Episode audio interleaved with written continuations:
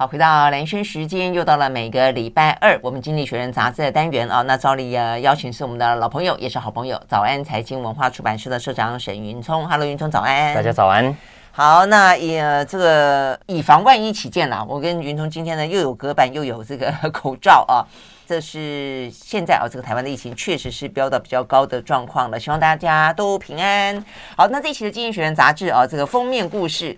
呃，这个是在他们的钞票当中，美国的钞票当中呢，经常看到的一个人一百元美钞啊，一百元美钞嘛，好，这个因为云聪去美国念书花的比较凶哦，所以他更心痛，痛到现在，真的，所以跟这位老兄特别熟啊、哦，这个富兰克林，富兰克林呢目前看起来呢也是一个头两个大哦，所以呢，他把这个肖像呢拿来做了一点文章啊、哦，讲到呢 The Fate。That failed 啊，就是美国的联准会看起来失败了，可能有点糟糕了啊。那确实目前看起来，在昨天嘛啊，我们看到这个，呃，我们还讲到前一天啦，等于是礼拜五的时候呢，欧美股市大跌，尤其美国大跌，呃，整个的恐慌指数呢飙高哦、啊，飙到一个月来的新高。嗯、那接下来的话呢，看起来他们的升息，哎，真的是还蛮。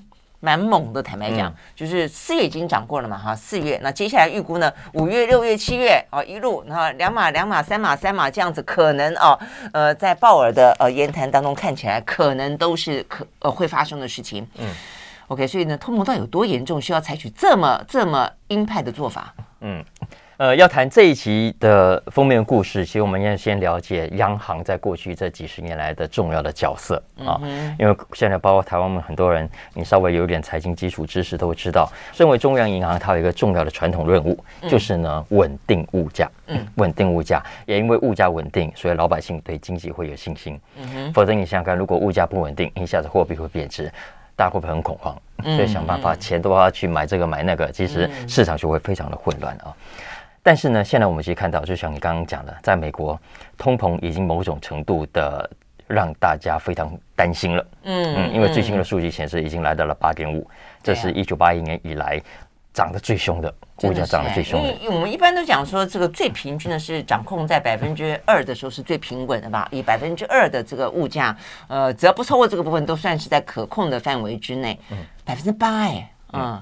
所以你的听众如果在一九八零年代还没出生的话，完全没有经历过这种感觉。嗯嗯。嗯，所以那个时代，其实包括我们一直到念大学，一出来工作，那个存款利率都还是有，有时候还会高达两位数的。啊，对对对，是这样的，没错。嗯，哦、所以现在美国、哦、根据民调，有将近五分之一的美国人担心通膨会进一步的恶化。嗯哼，嗯哼。好，那为什么会掉到今天这步地步呢？我们刚才不是讲说，央行照理说它的传统任务就是稳定物价，让老百姓对经济有信心嘛。嗯、那既然这样，哎，为什么通膨一趴、两趴、三趴？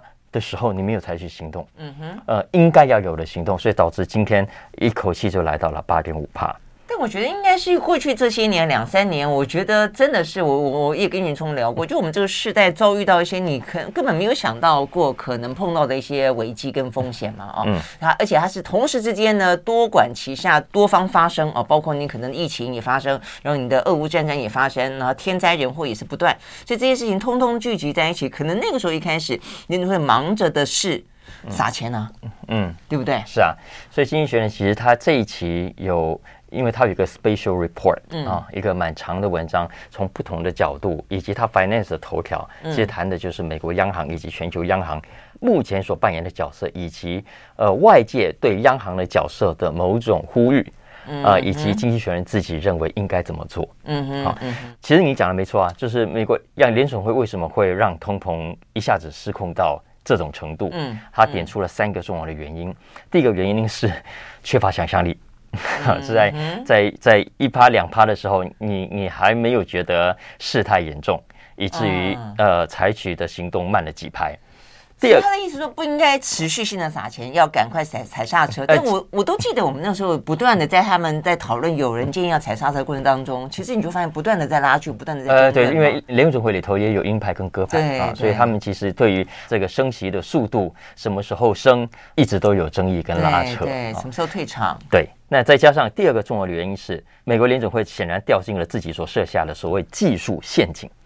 什么叫技术陷阱呢？因为大家知道，呃，美国联准会其实一直希望可以在物价上涨，希望它上涨，但是不要太严重的这个目标上、嗯嗯、呃去去努力啊。为什么？因为我们长期在物价低迷甚至通货紧缩的威胁下，所以美国联准会一直希望可以维持，如果可以有两%的通货膨胀率啊、嗯嗯、算是比较健康的，因为它可以刺激大家呃愿意进一步的把钱掏出来去投资，那投资之后又不至于呃损失太大，风险太高等等啊。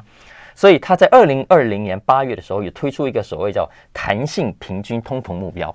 OK， 也就是说，他们并不是看最新的通膨数字，而是呢要跟其他的月份的通膨数字平均之后，作为新的目标。嗯哼。所以换言之，这个技术上为什么它叫做陷阱呢？是因为它让平均数掩盖了真实的通膨严重的状况。嗯嗯嗯，所以所以他他拿多久来平均呢？嗯，这几个不同的月份，他有一套他自己的公式哦。所以这个是第二个重要的原因。当然，第三个原因，呃，经纪人说，其实跟所有的公务部门都一样，所谓的不做不错的心态。嗯，就是说你此刻不赶快采取行动，呃，或者稍微观察一下。呃，就算错了，大家可能不见得那么怪你。可是你过于激进的、激进的、过于急躁的采取了行动，对了，当然很好，大家给你掌声。但万一错了呢？嗯，啊，所以有一种不做不错的心态。所以以上三个原因会造成美国联准会啊，在这一次的通膨呃因应的过程中，看起来《经济学人》的标题叫 failed， 嗯，不及格的啊。嗯，但联准会有为自己辩解，他说啊、呃，通膨这个问题不是只有美国有，这是全球性的。OK， 因为俄乌战争啦，因为能源啦，因为粮食啦，呃的生产，因为全球暖化嘛，嗯啊、很多气候呃等等各种的原因，所以在美国呢，遇到这种通膨恶化的状况是是全球性的。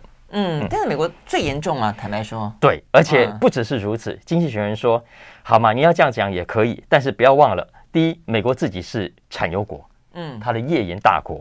嗯、第二，美国自己也是农业大国，嗯，所以就能源跟粮食这两件事情来说，美国自己其实有足够的缓冲的吸收力，嗯嗯，所以换言之，如果我们你要说全球吗？好，那我们来看一看，如果扣除了刚刚讲的能源跟食品，嗯，大家知道吗？欧洲的通膨率是百分之三，嗯哼，扣除了这两样之后，在美国的通膨率百分之六点五。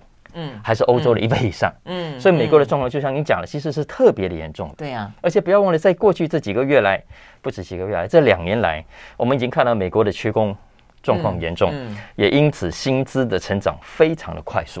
嗯嗯，再加上先前你讲的这一九一点九兆大撒下去，所以整个市场的资金的状况是非常非常混乱的。嗯嗯。嗯对啊，所以而且事实上到现在为止，他的这个美国通膨除了他自己可能呃特别的严重之外，他也会向外输出啊。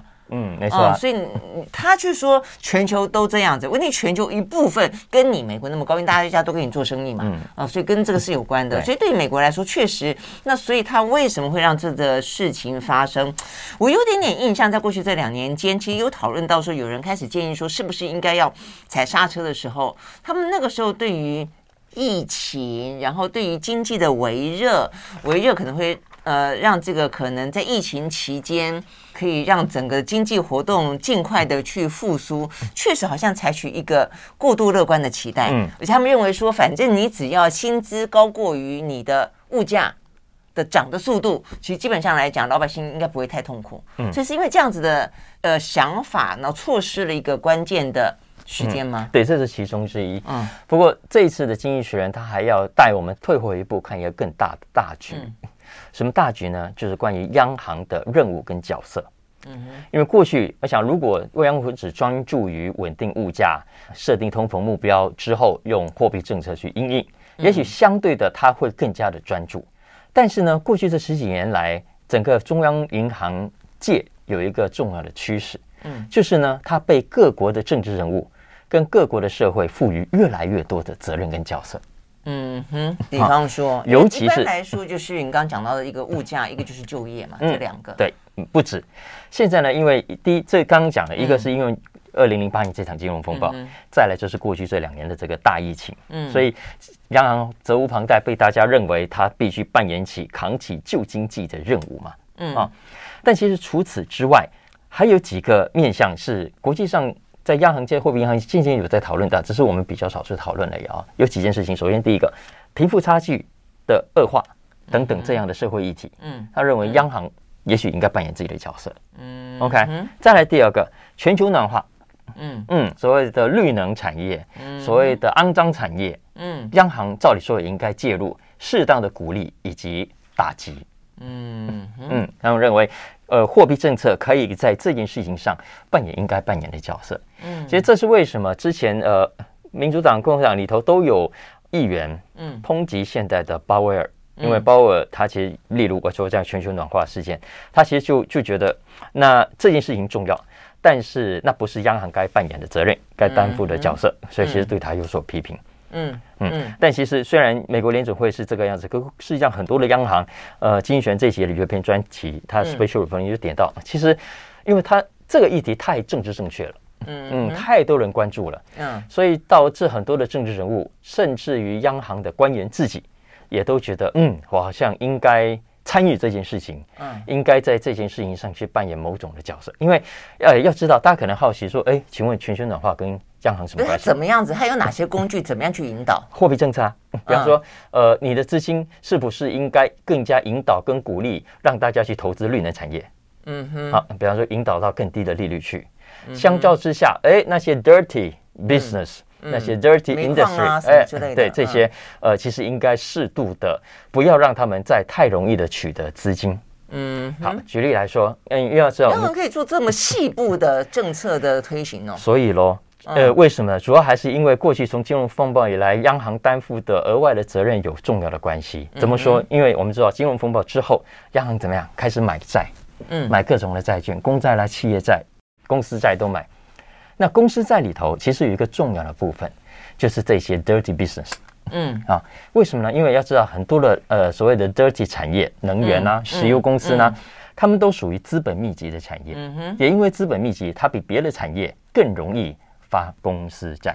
嗯嗯、啊，也因为发债的关系，所以像过去央行如果要维持低利率的环境，这里买那里买，买安全的嘛，他、嗯、们觉得公司都很安全，都是 A A 级的啊，买买买买买，所以。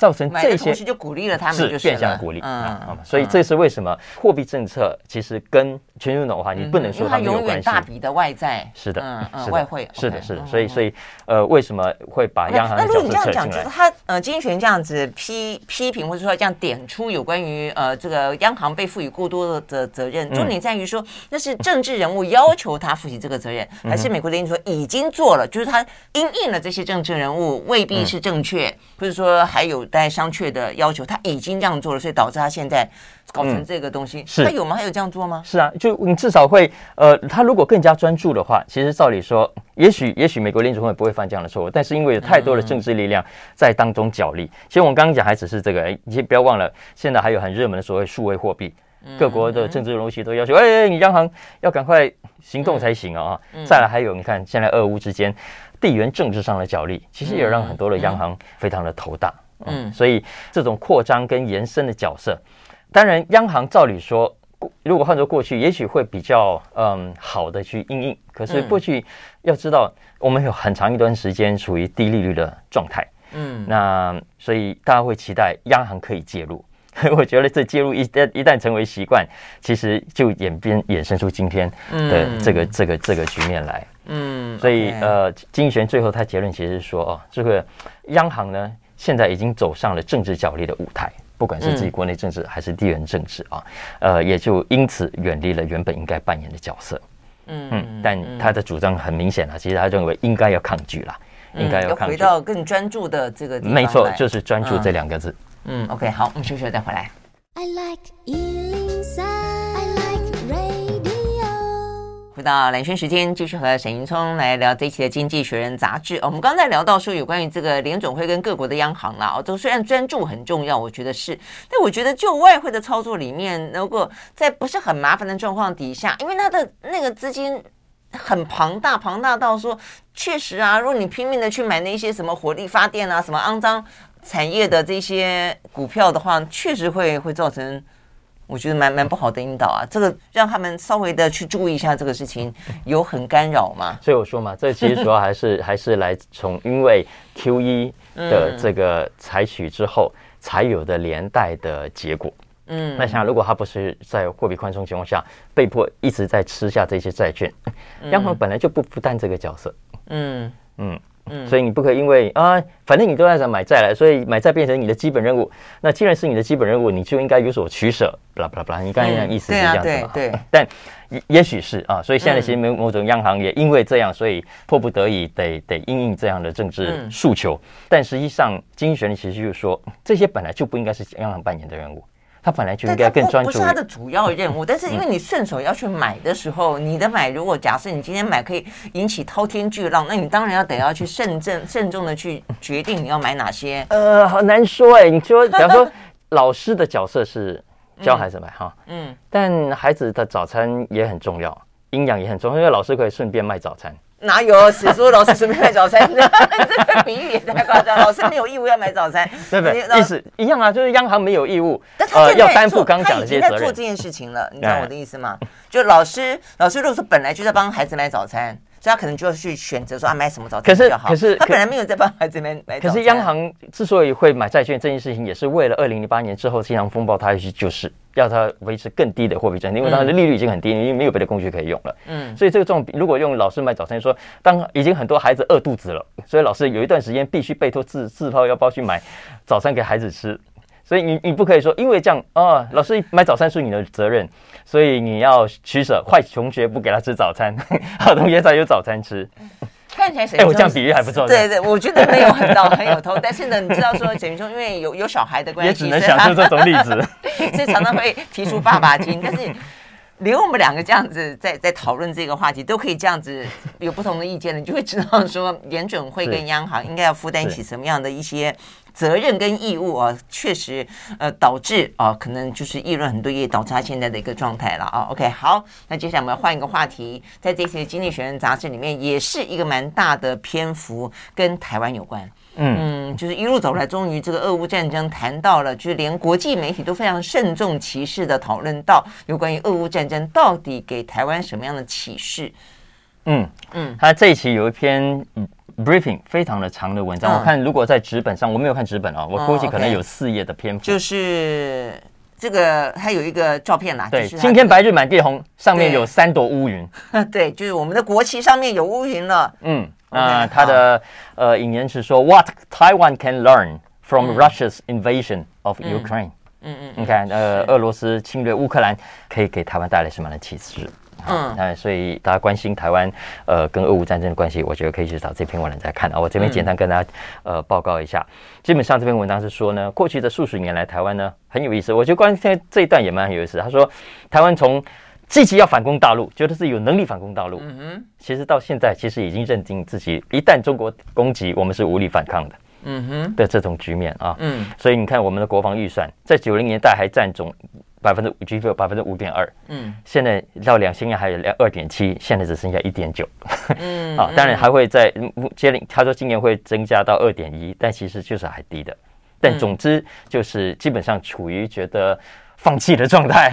嗯，不过不过不过，这个不是新闻吧？你说反攻大陆吗？对对对不是不是，他说这种心态的转变了哈。嗯，不过他只讲一个背景，那重点来了，就是俄罗斯侵略乌克兰之后，他认为给很多台湾人民带来巨大的反思。嗯嗯，这反思可以分成几个部分。首先第一个，哎，比较算是乐观或是积极的一面是，看到乌克兰这样子反抗，其实对某些台湾的老百姓来说是受到鼓舞的。所以也许真的遇到侵略的时候，我们未必这么的无助。你看，面对俄罗斯这么强大的敌人，乌克兰人民、乌克兰的军队都还是在抗力抗当中。团结很重要，我觉得这件事告诉我们团结很重要啊。但是问你要团结在什么地方，这是另外一个问题了嘛？对对对对。但是再来更大的打击在于，同时台湾人也看到了，第一个，即便战争爆发之前，呃，西方国家一再的泛化威胁。尽管战争发展以来，大家都说、嗯、啊，俄罗斯你不可以轻易开战了，否则我制裁你啊。嗯哼。但是显然也阻止不了俄罗斯采取攻击的行动。嗯，嗯这是第一个啊。所以未来你说中国真的要采取行动，国际上事先再怎么吆喝、怎么警告，恐怕也未必是有效的。嗯嗯。第二个启示是，一旦战争爆发，你会看到其实美国人投鼠忌器，嗯、不会出兵的。嗯嗯。所以。台湾的民调就显示，目前老百姓心中的这种矛盾情绪啊，对啊，对啊，就是一方面觉得自己嗯应该挺身而出，愿意捍卫国家，但是另一方面呢，其实也对于美国是否介入没有信心。嗯嗯嗯，所以意思是说，既怀抱希望，也感到绝望。对，可是我真的觉得不矛盾呢、欸。我真的觉得就是你讨论事情够不够深刻，就是说我们要团结，我们要替台湾做出某个程度的自我捍卫。但是自我捍卫是什么样方式？没有说打仗才叫自我捍卫啊，嗯，不是吗？如果说你你很知道整个台湾的局势跟处境是如此的危殆，有那么一个可能发生战争的话，你为了自己，为了我们的下一代，其实我们更可能应该去团结的是避开这个战争嘛。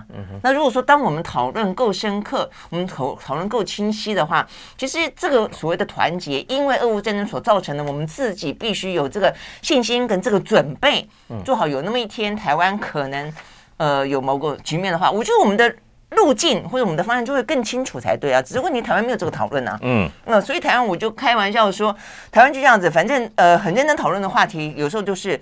轻轻的话题被被政府的什么大内宣啊，可是刻意的去一些政治风向引导，讨论跟真的一样，就假议题被讨论的跟真的一样，浪费那么多时间跟篇幅。反过来说，真正重要的话题，比方说像乌克兰这个事情，一开始就不断的说啊，这乌克兰跟台湾不一样，没有人在讲乌克兰跟台湾一样哦。但是类似的处境，包括尤其美国，当他用不断的武装你。但是他并不会来替你出兵解决这场战争，结束这场战争的时候，让你继续打下去的时候，打到现在，你看像乌克兰打多久了？嗯嗯，打了快要两个月了。嗯，嗯所以经济学人说，当然台湾跟乌克兰不一样，嗯，因为台湾有一个，台湾是个小岛，嗯，有台湾海峡这个天然屏障，是是是嗯，那这个天然屏障呢，往好处想难攻，嗯 ，OK， 但往坏处想难援。难以救援、嗯哦、这我讲过嗯，你光是在陆路上面，你看那么多现在乌克兰要求他们军援、嗯、我都在想说，好，我们如果今天我们要要求军援，嗯， 你, 你怎么送过来？嗯哼，是啊，所以对不对？所以他说西方国家现在其实很希望看到普丁在这一场战争中遭到挫败啊，因为如果最后普丁是挫败的话，因为现在当然形势未明，但如果他挫败的话，那第一个他也许能够让中国暂缓或者暂停放下攻台的念头。嗯，再来第二个，中国也应该要去理解，自己打从一九七九年中越边境战争以来没打过仗了。嗯，嗯对。不过当然啦，台湾如果在学，在想要获得启示，中国也是一样。当然。OK， 所以对很多中国军事专家来说，嗯、其实乌克兰是一场很重要的攻台演练。嗯嗯。那迹象显示，经济学人说的哦，他说习近平今年六十八岁，他有想要在他有生之年看到两岸的统一。所以中国的解放军一直朝这个方向去做准备、嗯、啊，包括怎么样去对抗来自美国的牵制，怎么样更快速的拿下台湾、嗯、这篇文章其实很长，它其实讲到了很多呃举到了更细的呃如果真的一旦开战可能会怎么个战法、嗯、举例来说，它其实说中国可能有三种攻击方式、嗯、第一个就像乌克兰呃俄罗斯一样，轰炸一直轰炸轰炸轰炸你哈、啊嗯嗯、第二来海空封锁。嗯， okay. 我觉得这个比较可能，因为我们真的跟俄乌状况不一样，是因为俄乌他们很多一开始地面部队嘛，嗯、记不记得？嗯，呃，但问题是我们中间有个海，不太可能是地面部队。对，你看，再来第三个当然是全面式的进攻，啊、嗯，就是什么时候走都端来啊。所以经济学人说，以上这三种方式，老实说，没有任何一个能够保证奏效的啦。啊、哦，因为首先第一个，轰炸轰炸轰炸固然能够造成台湾岛上的损伤惨重，但未必能够真正直接再来投降。这是第一个，嗯、再来第二个，呃，我们会奋战啊，对不对？对对对对、嗯、海空封锁其实也是一样的，它但是会把战线拉得更长。但是海空封锁，我比较担心的可能不只是军援进不来，嗯，还包括了我们的电力，对啊，我们的物资，嗯，呃，我们现在大部分的物资，我们甚至连粮食很多都是外面运来的。那天然气不用讲，我们最近在搞这个什么三接站、四接站。那万一整个的轰炸封锁之后，你的天然气进不来，天然气是占我们的目前的电力发火，我们的整个电电力能源是占了，希望是百分之五十哎。嗯，但他这边比较关注的还是中国到底可不可以成功的攻台，所以他说从中国的角度来看，但我的一个攻台，它的封锁的手段是属于军事封锁，而不是物资封锁。军事封锁，当然，他他说他说他甚至说，呃，举个例子来说，中国搞不好会先。假借一场这个这个这个海军的军事演习，嗯嗯，然后演习结束就直接顺道用原本的船只来对台湾进行，类似一样啊。对对对，所以他是说，如果中国要对中台湾采取全面性的攻击，老实说也不容易逃过西方国家的法眼。嗯嗯，好，简单说，对，像俄罗斯这样，对，对对，事实上卫星一拍，呃，你看你的飞弹的部署、战机、坦克的部署的方向，其实就很容易去去去发现了啊。所以他是说，最后呢。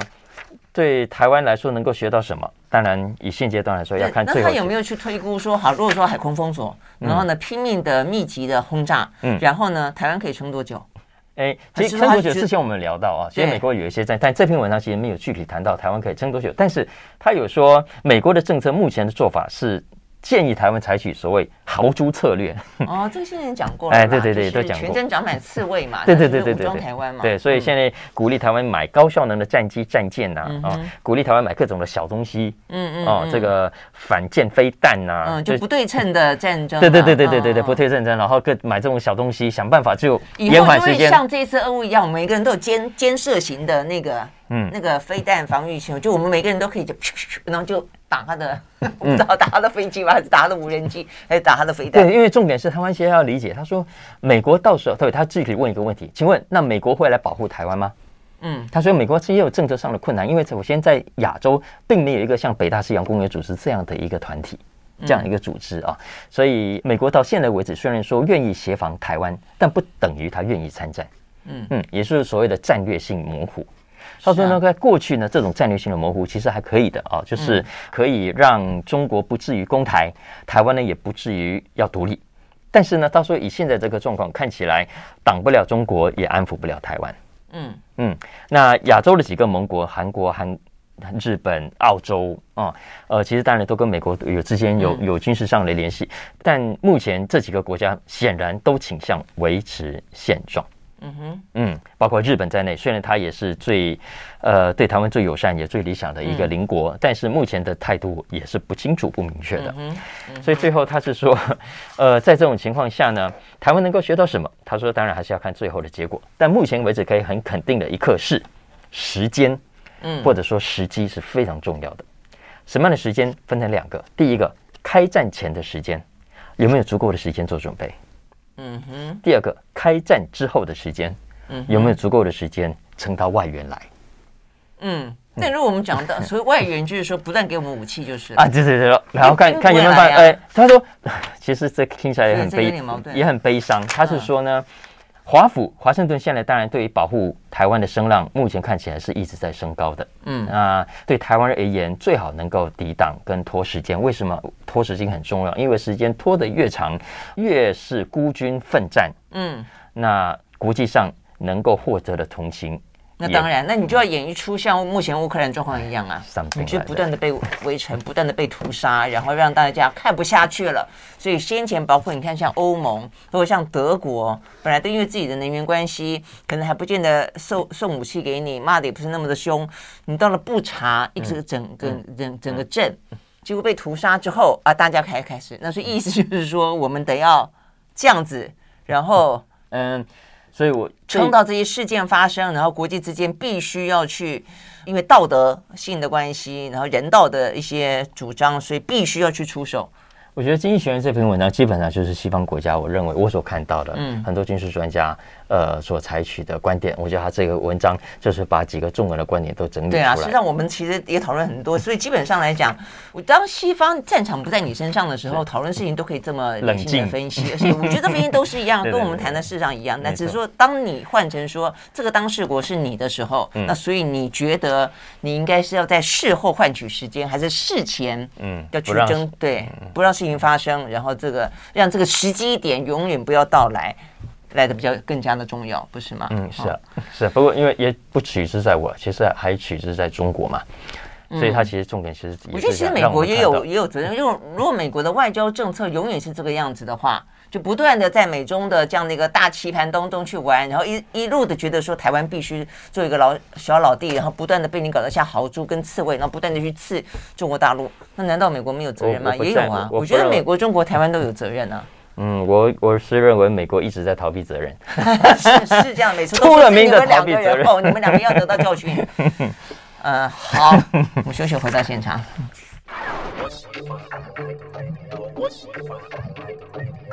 好，回到蓝轩时间，继续和沈云松来聊这一期的《经济学人》杂志。好，那接下来呢，就聊另外一个呢，是属于产业面的消息，讲到的是科技业啊。这个科技业讲到说，科技大哥们股价都下跌，看起来小弟们，嗯、呵呵新创小弟们好像也状况不太妙。嗯嗯，呃，这一期的 business 有一篇很，我觉得相对重要了哈、哦，让大家，尤其如果听众朋友当中有在做新创企业的话，我觉得很值得参考。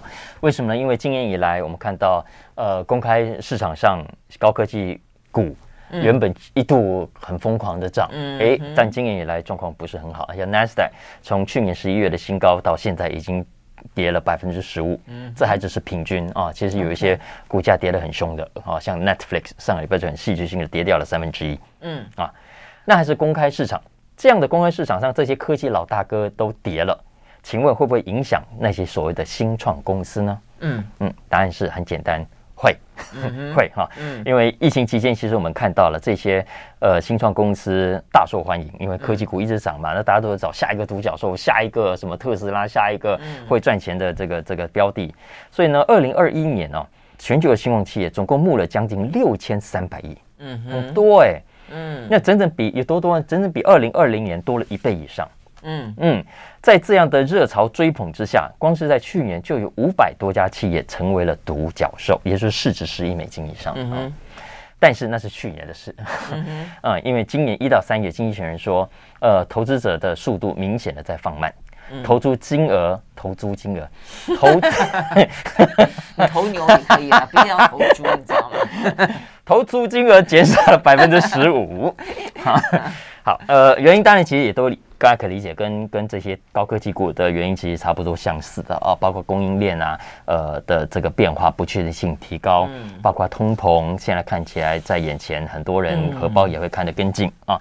当然，更直接的原因是公开市场上现在的行情不好、嗯、啊，因为知道这些独角兽其实都是等着到时候 I P O 股价大捞一票啊，嗯、这些人之所以要投资，也都是为了接下来 I P O 的甜头。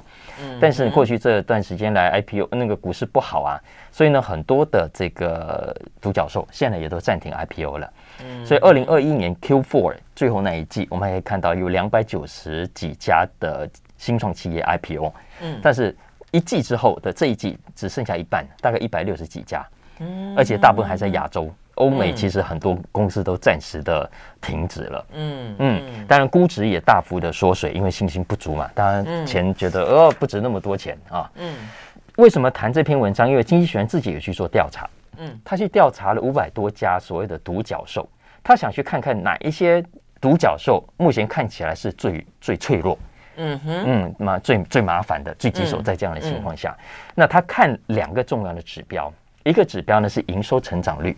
嗯，你看，因为呃，营收如果成长率高，代表哎，你这个产品、这个服务是 make sense 的哦，大家要哦。嗯。嗯第二个重要的指标叫股价营收比，嗯、啊，有时候投资人怎么看待你？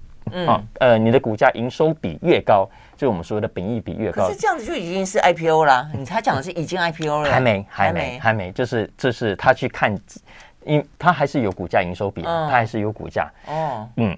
结果他发现了，经济学人发现啊，嗯、整体来说，我觉得给台湾的新创企业参考哦、啊。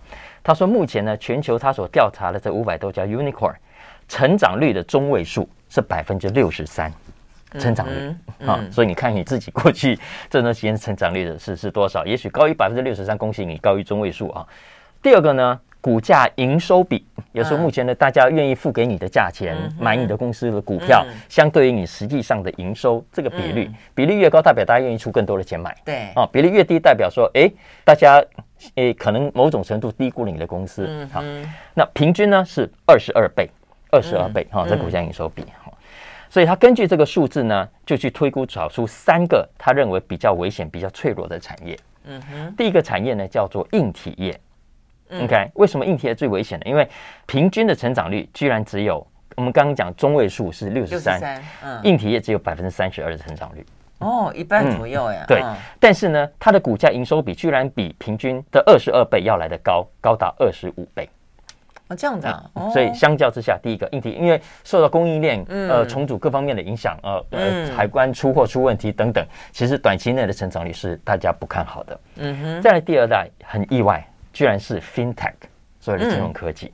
嗯，嗯为什么呢？因为 FinTech 的成长率虽然也还不错，高于百分之六十三的百分之七十，高一点点，嗯、但是它的估值过高了，它的股价营收比来到了三十三倍。嗯哼、啊，所以他认为向下修正的机会是非常大的。哦 ，OK，、嗯、好，那要讲第三个，但是我们时间关系要先休息一下了，马上回来。I like one oh three, I like radio。好，回到蓝轩时间，就是和沈云聪来聊《经济学人》杂志。我们这边聊到的是呢，科技类股状况呢，老大哥不太好，小老弟呢也有点啊、哦、这个问题。嗯、那所以呢，讲到有三个可能的指标啦，对不对？第三个是什么？嗯、商用软体。嗯呃 Miro 啦呃 TalkDesk 啦这些其实在这个疫情期间其实很受看好，其实有点像那个运动器材一样，疫情期间都很受欢迎、嗯、但现在疫情之后啊，其实因为根据这个指标哦，他们的成长率现在居然只剩下 百分之三十三。 嗯 OK， 我们刚才讲中位数是六十三，所以这个成长率是非常低的，但是呢股价净值比居然比平均还要高，股价净值比是二十二，平均它现在这个商用软体已经来到二十八倍。OK， 等于是在这一波过后不被看好的，嗯、包括商用软体，对对对对包括硬体，是还有 FinTech 啊 ，FinTech， 嗯 ，OK。那当然，相对的，嗯、呃，什么样的类型的新创企业目前看起来相对比较安全呢？嗯，首先第一个当然还是毛利高的。啊、嗯、啊！我们刚才讲有一些好的公司，例如软体，好的软体，我们不说一般，嗯、呃，你本来毛利就是比较高的。所以相对当然赚的钱会比较多，比较好赚，比较稳定。嗯嗯、再来第二个，之前募的钱够多的，口袋够饱够深的，哦、够深的够你赔的，是这个意思吗？嗯、再来第三个就是各个产业里头的所谓的超级偶像级的咯。嗯啊，就是因为大家都还在追捧你，嗯、不管你是在、嗯、在 payment 啊，像他讲 Stripe 啊这些，但目前都还是很看好你市场的新创里头的独角兽中之独角兽。所以相较，如果你具备这些条件，还是相对稳定的啦。嗯嗯嗯嗯。OK， 不过你刚刚讲到这个商用软体，因为呃疫情的关系，所以呢一段时间很夯。那这个目前看起来就有点点未必了啊、哦。嗯、我觉得这个跟 Netflix 很像。哎，对，它这次在疫情前，哦，大家都在追，但现在看起来呢，有一点点过去之后，你看 Netflix 最近跌多惨，啊、第一次负成长。所以你会发现几个几个疫情概念股，其实现在随着美欧美疫情刚过去啊，其实状况都不、嗯、不妙。最新传出当然是上个礼拜的 Netflix 啊，嗯、因为观众流失了二十万订户，嗯啊，预估在未来四到六月之间还会再少。嗯嗯，所以一口气市值蒸发了一千多亿、啊嗯。嗯啊，所以、嗯、呃，经济学人这边有篇小小的文章，其实大家有兴趣可以去看的 啊, 啊。当然跟几个原因有关，第一个它调价嘛，我们上次有说它去年底开始调价，嗯嗯、现在比较贵了，像在美国要一个月要十五块美金。嗯，再来第二个，当然跟俄罗斯也有关系，啊、因为从俄罗斯撤出了七十万 啊, 啊, 啊，还有整体来说，我觉得是大环境啦，大环境的确对它不利啦。因为通货膨胀，竞争者也多，对对，竞争者多，然后加上 inflation， 大家通过加上口袋说这种钱能省则省嘛，哈，嗯，所以当然比较麻烦。我觉得也值得关注的是，看接下来 Netflix 它怎么去应对这件事情，嗯，好吗？哈，首先第一个，当然它过去大撒钱去搞内容，看起来未来恐怕会更加的谨慎，嗯嗯。再来第二个，它现在是号称。呃，他就说我们现在不是一个账户可以可以四个人看嘛？嗯，他说就很呃很多人就就看免签，偷偷的默默的，对对对对对，这样反正我家只有一个人或者两个人啊，你要不要就给你啊？借来借去，对对对。对，他说这就让他少收了很多的钱。是啊，他说接下来会去整顿这个部分。再来比较扯的是，他说接下来想推出比较低的订户的费用，然后收广告，哎，看广告，让你看广告。哦，这个这个其实在在好莱坞被酸到不行。嗯，他说：“你还这还叫新创吗？这还叫科技吗？这还叫革新吗？嗯、这叫做电视。我们从小就是看广告的，这叫电视。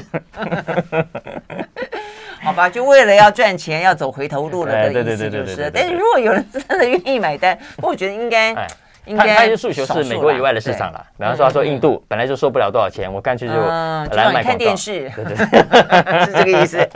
OK， 好，非常谢谢沈云聪这一期的《经济学人》杂志，谢谢，拜拜，谢谢。